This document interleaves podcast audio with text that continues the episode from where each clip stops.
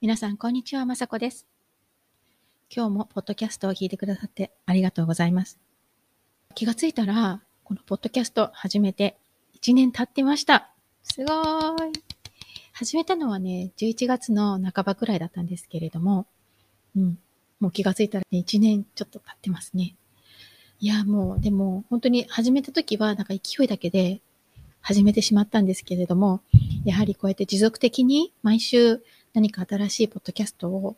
作るっていうのは、こうやって聞いてくださる方がいなかったら、きっと続いてなかったと思います。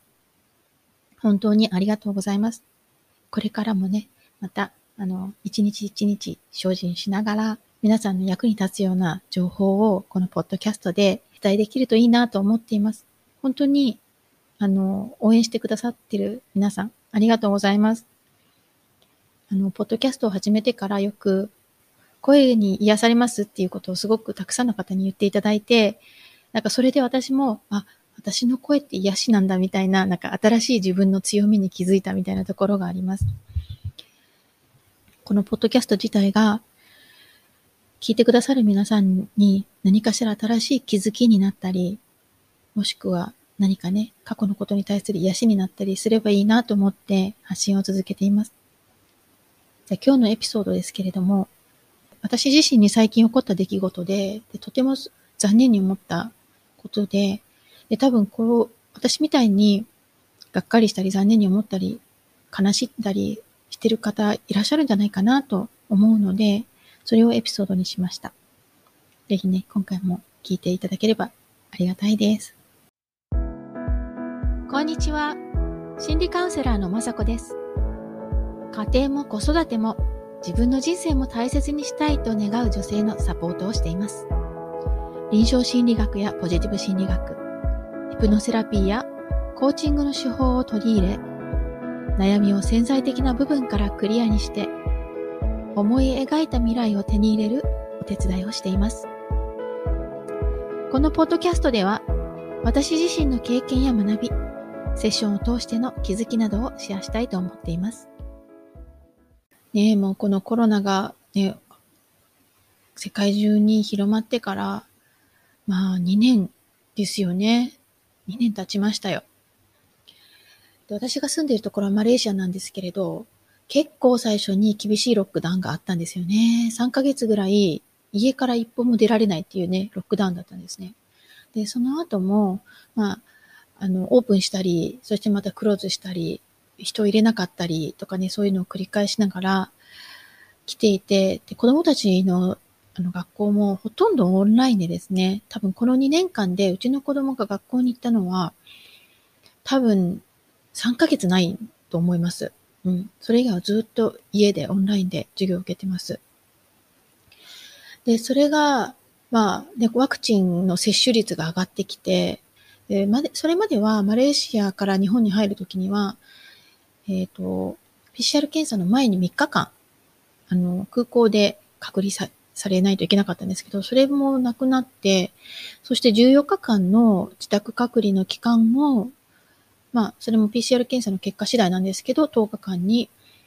あの短縮されるっていうような感じでね、多分11月に入ってからすごく緩和されてきたんですね。で、まあ、12月うちの子供たちの学校が1ヶ月間ね、休みになるので、日本に一時帰国できるかもって思い始めたんですね。で、私のね、父がちょうど11月の初めに心臓の手術をしたんですよ。そして今ペースメーカーを入れてるんですけれど、まあ、父も母ももう80近い高齢で、でも丸2年会ってないじゃないですか。だから、やっぱり今回会っておいた方がいいんじゃないかなと思って、で、帰る準備を始めたんですね。で、息子のパスポートの再発行の手続きとか、あと、夫もね、一緒に行けたら行きたいなと思っていたので、あの、まあ、うちの夫はね、マレーシア人なので、ビザの申請を始めていたんですね。で、普通だったらビザ足、あの、2年前まではね、ビザ足で、あの、渡航できたので、何の準備もなかったんですけど、今回、その、外国人の伴侶をね、日本に入国させるという、そのビザの手続きのすごい、書類がすごい必要で、すごい一週間ぐらい結構準備期間かかってですね。そして、あの、まあ、一応ね、申請したんですね。そしたらちょうど、それがね、ちょうど11月の末ぐらいだったんですけど、その時にちょうど南アフリカの政府から変異ウイルスの感染についての報告ね、まあ、全世界が受けたわけですよ。そして、この変異ウイルスがもうヨーロッパとかアメリカに、こう、ね、拡大していっているっていうようなね、状況になってしまっていて、それでまあ日本はね、まだ日本にはまだ来てなくて、まあマレーシアにはまだ来てないんですけど、12月、11月の30日だったかな、うん、日本への外国人の渡航制限が始まったんですね。もう突然、なんか多分1日ぐらいしか、こう、猶予期間がなかったと思います。で、もうはっきり言って、この報告を受けた時にね、なんかちょっとびっくりしたんですね。え、なんでそんな急に？みたいな。今ちょっと帰ろうと準備してる途中なのに、え、ちょっと外国人入れないの？うちの旦那じゃあ入れないの？みたいな感じで、すごくちょっとショック受けて、で、またこういろいろ調べたり、情報もね、まだあまりなかったので、あの、それでもまだね、希望を持ってたんですね。いや、でも多分いけるんじゃないかなとか、まあ、夫が一緒に帰れなくても、私が子供たちだけ連れて帰ろうと思えば帰れるんじゃないかと思っていたんですね。そして、あの、私の実家って熊本なので、と東京発着の便に乗ってしまうと、東京で隔離、2週間の隔離生活を東京で送らないといけないっていうことになるので、福岡に行ける国際便を探していたんですね。で、まあ11月の頃は結構いろんなチョイスがあって、で、シンガポール映画、福岡空港に、あの、行っていたので、シンガポールエアで帰ろうかなとか思って、で、あの、予約も取ってたんですね。そうしたら、この日本政府の報告を受けて、これはまた聞きなんですけど、シンガポールエアは12月の日本行きの全便をキャンセルしたというふうに聞きました。で、プラス、その日本政府がすべてのね、航空会社に対して日本行きをキャンセルするように呼びかけてるよっていうのを、まあこれ夫から聞いたんですけど、なんかそういうことを本当に日本が水際措置を厳しくするって聞いた、その翌日ぐらいにうちの夫がね、そんな風に私に言ってくるわけですよ。でもその夫の言葉にもすごいムカムカして、で、彼はなんか、これは日本政府の陰謀だみたいな感じで、それとか、なんか、これは選挙のせいだみたいなことを言ってて、で、まあ、あの、陰謀だとは私は思わないんですけれども、彼はその自分のそのフラストレーションをこう、やっぱり文句を言うことで晴らそうとするわけなんですよね。で、なんかその時に私は、すごいその夫に対してムカムカしたんです。なんか、全然私の気持ち、こう考えてくれないし、なんか寄り添ってくれないし、で、なんか日本に対して悪口まで言い始めるし、何なのこの人みたいな感じで、すごいムカムカして、なんか怒りをね、感じてたんですね。で、で、彼にも、いや、私はそんな風なにね、言ってほしくないんだよって。そういうふうに悪口言ってほしいわけじゃないんだよって。私ね、今すごいなんかね、がっかりして悲しいから、なんかその気持ち分かってほしいんだよって言ったら、なんか彼はね、俺だってがっかりしてるんだって言ったんですよ。まあその時に、いやもうそうじゃない、そうじゃないんだよって思ったんですけど、もう言いそうになったんだけど、それはもう言わなかったんですけど、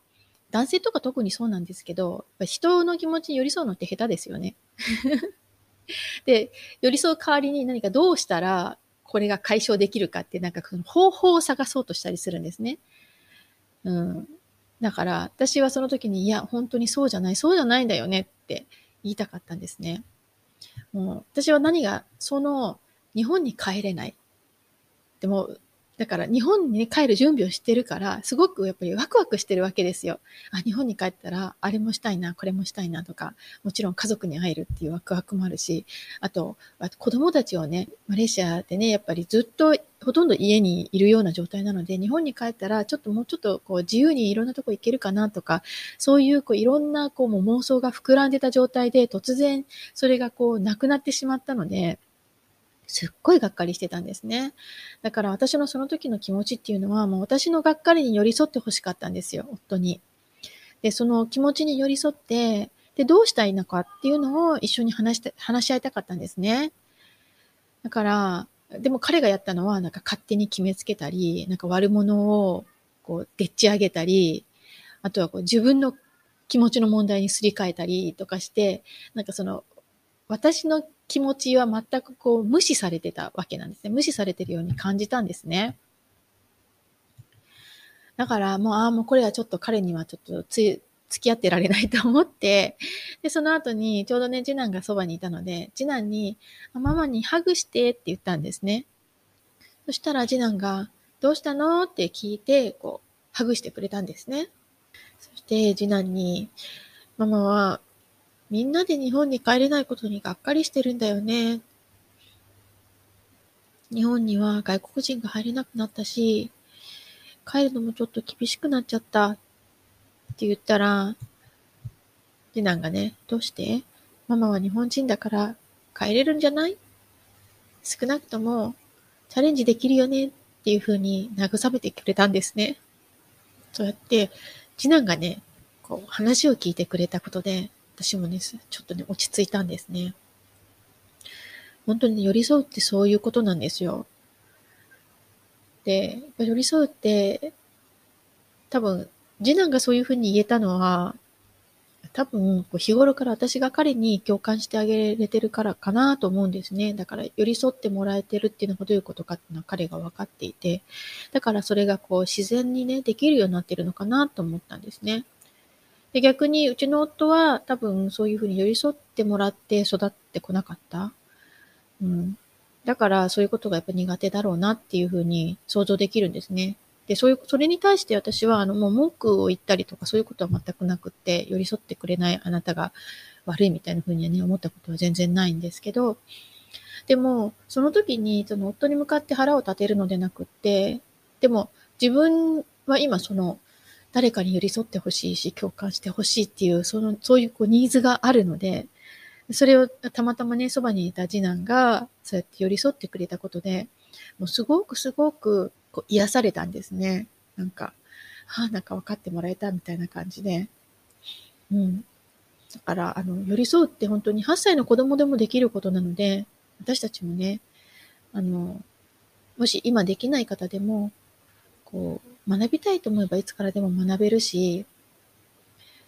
で、本当にね、あの、そういうふうにこう、がっかりしたり落ち込んだり、悲しかったりするときに、人にただ寄り添ってもらえるだけで、なんかその寄り添ってその感情をじっくり味わったら、なんか今度、あ、じゃあ頑張ろうかなっていう気になれるんですね。感情ってそういうものなんですよ。で、まあその、日本のそういうね、外国人はもう入れない、1ヶ月間は入れないっていう、そういった報告を受けた後に、まあね、水際措置もすごく徹底され始めて、で、検疫所での隔離がね、今は3日から10日ぐらいになってるのかな。うん、まだマレーシアはね、そのリストに加わってないんですけど、ね、いつ加わるかもわからないし、で、福岡行きの国際線が見つからずに、ね、もし東京に上陸したら、ね、東京のホテルで14日間のフルの隔離ってなると、なんか何のために日本に行ったのかわかんないですよね。それだと、なんか家族にも14日間会えないっていう。うん。だからもう、私の中ではね、12月の一時帰国は完全にないなっていうふうにその時にもう確信したんですね。で、別にその日本政府に対してどうとかいうね、気持ちは全くなくって、それはね、まあ、国としてこう最善の方策を取ったっていうだけだし、たまたま私はその国の外にいたから入れないっていうだけの話なんですよね。今回ね、日本に帰れなくなってがっかりしてる方、ね、残念だなと思ってる方、悔しいなと思ってる方もいらっしゃるかもしれないんですね。なんか、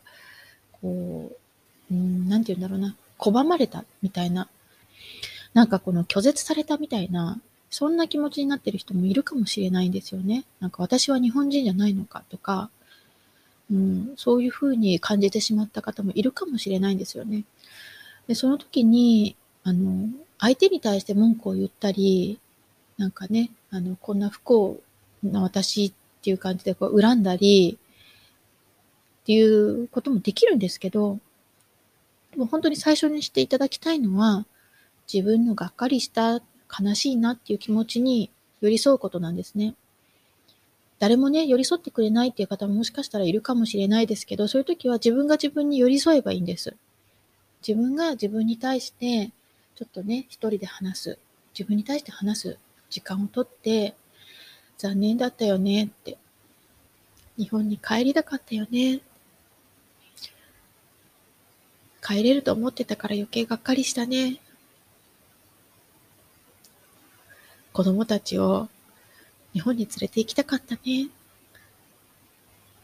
家族や友達に会いたかったね。美味しいものを食べに行ったり、いろんなところに家族と一緒に行きたかったね。そうやってね、自分のがっかりした気持ち、悲しい気持ちに寄り添ってあげてください。でね、あの私は自分の気持ちにそうやって寄り添っているうちに、私の中の何が満たされてなかったのかに気づきました。それがね、あの自由だったんですね。やっぱりね、マレーシアで2年間、あの、結構不便な生活を続けていて、まあ不自由がたくさんあって、行きたいところにも行けないし、会いたい人にも会えないし、なんかそういう生活を2年間送ってきて、で、なんか子供たちにすごい申し訳ないなって気持ちもあったんですよね。なんか学校にも行けないし、部活動とかもできなくって、なんかこう体を動かしたりとかいうのもほとんどできないし、友達にも会いたいだろうなとか、いろんなね、まだ育ち盛りなのにいろんなことを見たり、体験したりできないことに対してすごくやっぱり悲しい気持ちがあったんですよね。だから、そういうこう自由を自分も欲しかったし、子供たちにも与えてあげたかったんだなって。うん、そう気がついて、あ、じゃあまずこう自分に対してこう自由を手に入れていいよっていうことをちょっと許可してあげようと思いました。ね、まあ、少しずつマレーシアはね、少しずついろんなことが緩和されてきて、今ではね、レストランに行ったりとか、ショッピングモールに行ったりとかもね、できるようになってきたんですよね。だから、あの、そういう状況もね、まあその状況にもよるんだけど、こう、行ける範囲で行きたいところに行っていいよ。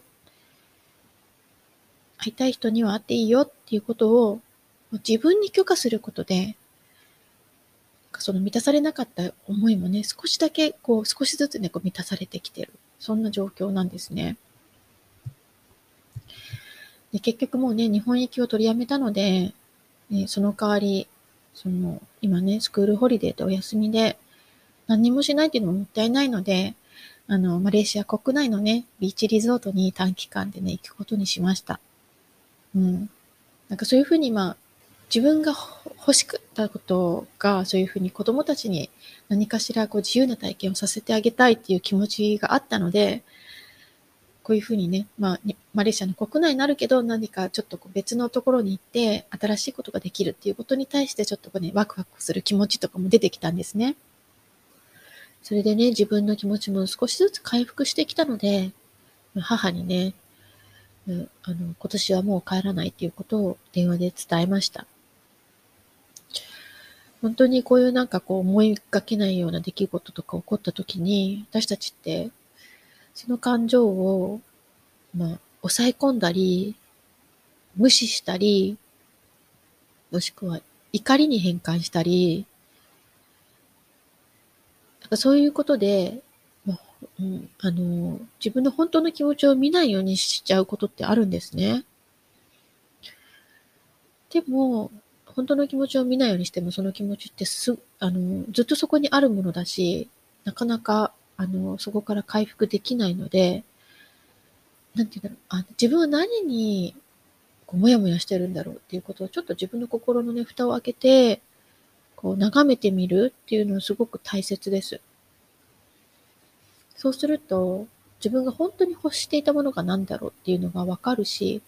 そしたら、なんかどう対処していいのかも分かってくるんですね。そういうふうにがっかりしたり、悲しい気持ちに寄り添ってくれる人がそばにいないかもしれないですけど、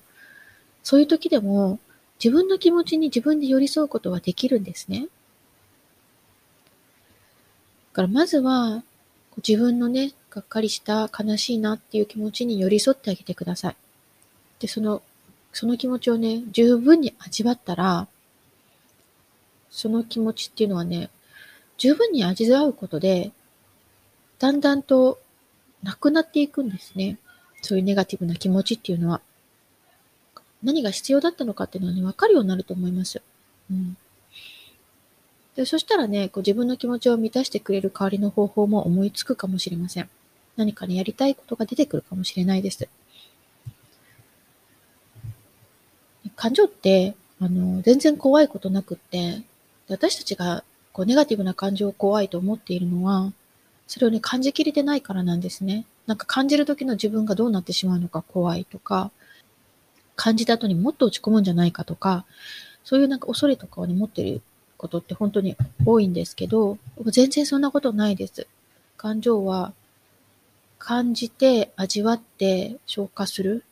そうすると、もう、なんて言うんだろう。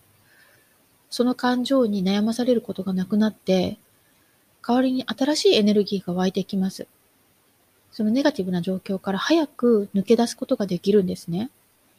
そうすることで、また全然違うことにチャレンジできたりとか、もっと幸せな状況になったりとかすることもあるので、ぜひね、今回、まあ、日本に帰れなくって悲しいね、私みたいに感情のローラーコースターに乗ってる方がいらっしゃったら、ぜひね、まずは自分の気持ちに寄り添う。ということをしてあげてください。このポッドキャストを話すこと自体が私にとってなんか癒しだったかなとか思います。なんか話しながら結構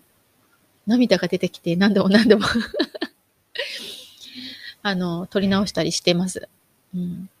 でもそうやって話すっていうだけでもすごい癒しになるので、で、涙が出るっていうことは感情が浄化してるってことなので全然悪いことじゃないです。